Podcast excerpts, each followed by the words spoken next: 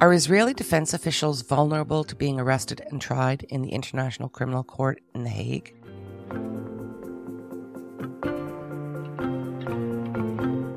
That's the issue we focus on today. Certain advocates of the judicial reform being pushed by Prime Minister Netanyahu and his coalition government, like the Kohelet Policy Forum, dismiss such concerns as being baseless. Turns out, that position doesn't really stand up to scrutiny. We turn to international law practitioner and expert Daniel Reisner, who represents prominent Israelis and global clients on matters related to BDS and, yes, the International Criminal Court. I'm Vivian Berkovich, former Canadian ambassador to Israel, and today, a true Tel Avivian, living in the amazing state of Tel Aviv. Stay with us for Reisner's sharp, deeply informed commentary as to why judicial reform is of concern to so many Israeli security officials, present and past. In an opinion piece published in the Jerusalem Post on July 21st and entitled, "Arguments about Judicial Reform, ICC, are Legally Baseless," Kohelet Policy Forum International Law Director Eugene Kontorovich stated unequivocally that this issue is, well, a non-issue. I knew this to be a more complex matter than the way in which Kontorovich presented it, so I turned to Daniel Reisner, a top international lawyer who I've known for a decade. He is brilliant and best in class. Reisner peels the onion, explaining why IDF officials are, contrary to Kontorovich's assertion, very vulnerable to international prosecution. This is not an issue about which Israel can be fuzzy and sloppy. Quite the opposite. Reisner's practice is a dream, for me anyways. He represents governments, individuals, and corporations in all manner of legal disputes and situations that involve Israel's national interests. Among those, of course, is any vulnerability that Israel or its senior military, security, or political officials may have to being arrested by the International Criminal Court. In the opinion piece mentioned a moment ago, Professor Kontorovich argues that any suggestion that Israeli officials may be vulnerable to arrest and prosecution by the International Criminal Court is unfounded and nonsense. Kontorovich writes, and I quote, "The often heard claim is that the Supreme Court is a legal iron dome against hostile international lawfare. The arguments," he continues, "about judicial reform and the ICC are legally baseless, and worse, confer on the biased and weak body in The Hague a legitimacy it does not deserve." Professor Kontorovich continues, stating further on in the piece as follows, and I read, "Those who drafted the petition to refuse military service pretend the ICC is interested in judicial issues and produces unbiased decisions. In fact, The Hague continues its investigations with no legal basis, simply because hostility to Israel is baked into its founding convention, using it as a boogeyman in domestic political disputes, undermines Israel's categorical rejection of that tribunal's authority." It is important to note that Professor Kontorovich is an enthusiastic proponent of the controversial judicial reform being advocated by the coalition government led by Prime Minister Benjamin Netanyahu. And a big issue associated with that reform is the concern that once all is said and done, the Israeli judicial system will no longer be perceived by its international peers to be independent, that the judiciary will be totally politicized and lack independence. Why is this so important? Because the high regard in which the Israeli judiciary and judicial system are held internationally is critical in protecting its citizens from mendacious legal proceedings. Professor Kontorovich disregards this concern as nonsense, a boogeyman, a phantom fear. It is interesting to note as well that so many of the proponents of this high-risk legal position, both working at the Kohelet Policy Forum and in senior roles in the coalition government, have never served a day in the Israel Defense Forces. For those who have served and continue to volunteer to do so, this is much more than an academic exercise. So I turn to Daniel Reisner, who is really a peerless international law expert, particularly in matters relating to prosecution of Israeli defense and security officials. Listen in as he explains why the fear of prosecution is no phantom. It's no boogeyman. It's real and immediate. Reisner comments on particular cases and states clearly that however correct an academic analysis may be, the way the ICC sees it, there is a risk of Israeli officers and generals and politicians being prosecuted in the International Criminal Court. Full stop. There is the way things should be, and then there is reality. Stay with us for this fascinating and brief discussion.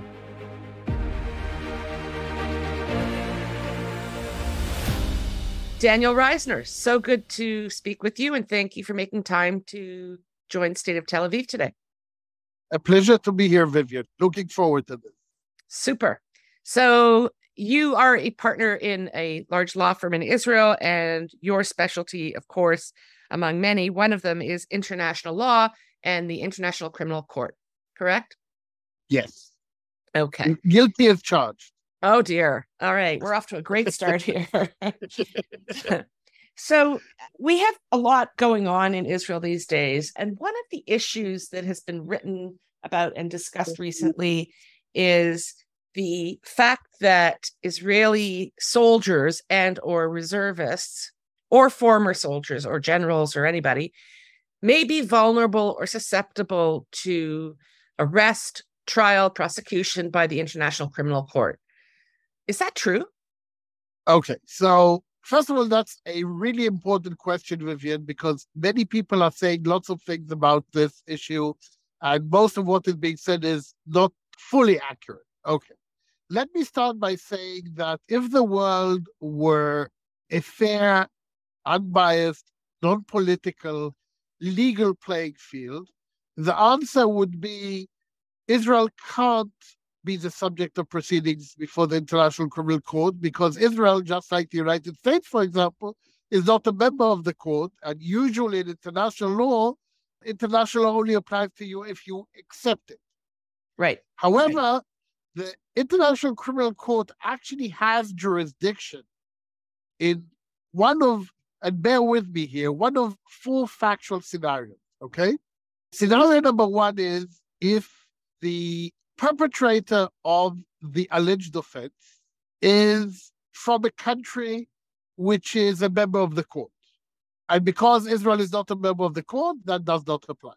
Option number two, if the perpetrator of the alleged offense is from a country which is not a member of the court, but has acceded to the court's jurisdiction for that specific incident.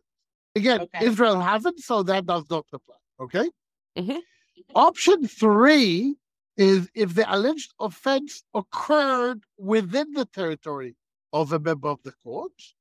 Mm-hmm. And option four, if the alleged offense occurred in the territory of a country which is not a member of the court, but which has acceded to the court's jurisdiction. Now, this is where this becomes interesting. In other words, the court has jurisdiction in accordance with its rules over incidents occurring in the territory of member states or acceding states, even if the perpetrator isn't a member. And that is where things become complicated because the Palestinians were advised about 15 years ago, actually by the prosecutor of the court, that they should seek to become a non-member acceding entity to the court, and thus everything which happens within so-called Palestinian territory would fall within the court's jurisdiction. And that is exactly what they did. They followed the advice they were given, at the end of which the court prosecution reach the conclusion that they have jurisdiction because the alleged actions perpetrated by Israel took place within Palestinian territory. Now, you can argue whether or not the Palestinians are a state or not. And I have argued specifically on this point, including before the International Criminal Court, that they are not a state, and therefore should not be accepted as having acceded to the court's jurisdiction. And I can tell you that this issue came before a panel of 3 judges in the International Criminal Court, and they ruled 2-1 that the court does have jurisdiction. Mm-hmm. So the bottom line is, I think the 2 majority judges were voting politics and not law. The minority judge, by the way, Kovacs, gave an incredible explanation of the legal situation, which I think is 100% accurate. But the bottom line is that the court thinks it has jurisdiction. And the fact that I and others do not agree doesn't make much of a difference for the court. So because of that, there is a risk. And in fact, it's an ongoing risk because there is currently an ongoing investigation in the court against Israel for certain allegations. And there is a risk that this investigation or additional investigations will move forward.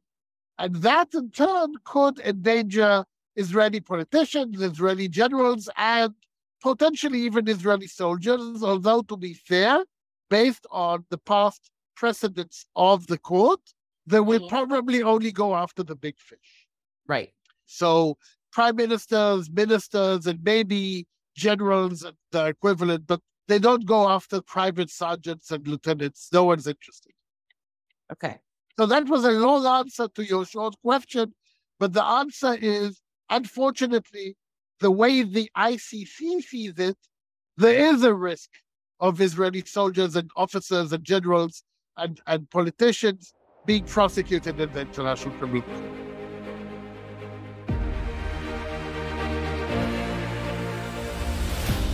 Are you concerned with what is going on in Israel? This is not just another crisis. This moment in history is considered by many to be the most critical and existential in Israel's 75-year history. State of Tel Aviv is committed to delivering superb and candid analysis, and we're offering a limited-time subscription special, a 33% discount from the regular fee of $90 annually. 1 year for only $60. Stay informed and stay connected with State of Tel Aviv. We are a reader-supported enterprise. If you value our work, please subscribe. It makes a huge difference. Stateoftelaviv.com, all one word. Now, back to the podcast. You can hear the car signal in the background. I interviewed Reisner on his way to pick up his son at soccer practice just before his summer holiday. Wrangling time with Daniel Reisner should be an Olympic sport in and of itself. He's a whirling dervish in the best way, but was very accommodating on short notice to make time to discuss this matter with the State of Tel Aviv. And frankly, I'm surprised by how good the sound quality is for Bluetooth in the car and all. So we carry on. Now we get into some detail about actual cases where Israeli officials were and are targeted by the ICC. For those of you who may not recall, Sha'ul Mofaz, who we discuss in the next passage, served as IDF Chief of Staff from 1998 to 2002. This discussion only gets more interesting. Back to Daniel Reisner and the risk that the ICC poses to Israeli security, defense, and political big fish. It's certainly a risk that many Israelis have articulated and take quite seriously. You mentioned the fact that, you know, the likelihood, which is totally understandable, is that, you know, if the ICC was going to do this, they would go after the big fish. And I'm sure you recall a few years ago when Sha'ul Mofaz was on a plane to London and there was some kind of concern that he was going to be arrested upon landing. No, there wasn't a concern. There was an arrest warrant against Sha'ul Mofaz. I remember the case very well. In fact, I handled it. And okay, I can tell you that Sha'ul Mofaz was on a plane to the UK to attend, I believe it was an event. And we were tipped off by the British authorities that a judge had issued an arrest warrant for him as a result of a complaint filed by a pro-Palestinian lawyer. And as a result of that, everyone advised him not to be played. He stayed on the plane, and the plane flew back to Israel without ever stepping off. So, but that is not an isolated incident. We had quite a few of those in other jurisdictions as well. The good news is, Vivian, that the Palestinians tried to do this to us in numerous jurisdictions. Right. And because of the, I have to say, magnificent work of various quite capable lawyers in the Israeli government, we managed to quash the attempts every single time. And by the way, only after they realized that they wouldn't be able to beat us in national courts did they try to move to the International Criminal Court, which is where we are now. So based on everything that you said, you know, notwithstanding the fact that the ICC may be incorrect in assuming that it has jurisdiction, the fact is it does assume it has jurisdiction, right? Correct. What was the situation with Sha'ul Mofaz? Had there been an investigation? On what basis was the warrant issued? That was a complaint to a UK judge alleging that Sha'ul Mofaz had committed violations of international law. Okay. And that judge, a relatively low-level judge, issued an arrest warrant on that basis. So the lawyer identified the right judge for that order, if you understand what I mean. Yeah, I hear you. So, I mean, in response to, you know, there are scholars and people of various political opinions who are saying that any concerns in this regard are, you know, poppycock, balderdash. There's nothing to them. What would your response? That there's no IDF personnel, present or past, are vulnerable to be arrested and prosecuted in the ICC. What's your response? Unfortunately, they're wrong. I wish they were right, because that would be a much better situation. But I've been doing this now for over 30 years. And I can tell you from personal experience, the risk is real. The intention is out there. And the potential for catastrophe is there. Now, we have taken steps, and the government is continuing to take steps to try to minimize that risk. But anyone saying that there is no legal risk is just plainly wrong. Daniel Reisner, always fascinating and wonderful to speak with you, hear your insights, and more importantly, your experience. It's one thing to know what it says in the book. It's another thing to have lived it in real life. You agree? Totally, Vivian. Thank you. And given the fact that you are cut from the same cloth, I understand.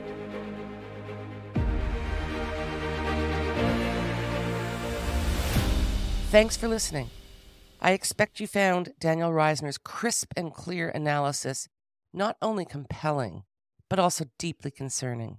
In the real world, this concern is very real and very well-founded. It would be great if you would like and subscribe to us on Apple Podcasts, Spotify, or wherever you're listening. Check us out at stateoftelaviv.com on Substack, where you will have access to our full library of content for a limited time only. We are truly independent. We don't just say it, meaning that you will be exposed to views from across the political spectrum at stateoftelaviv.com. Me? I'm all over the place, but generally a solid centrist. State of Tel Aviv is supported by its listeners and readers. Please consider becoming a paid subscriber. Each member makes a huge difference. I'm Vivian Berkovich, signing off from deep inside the state of Tel Aviv.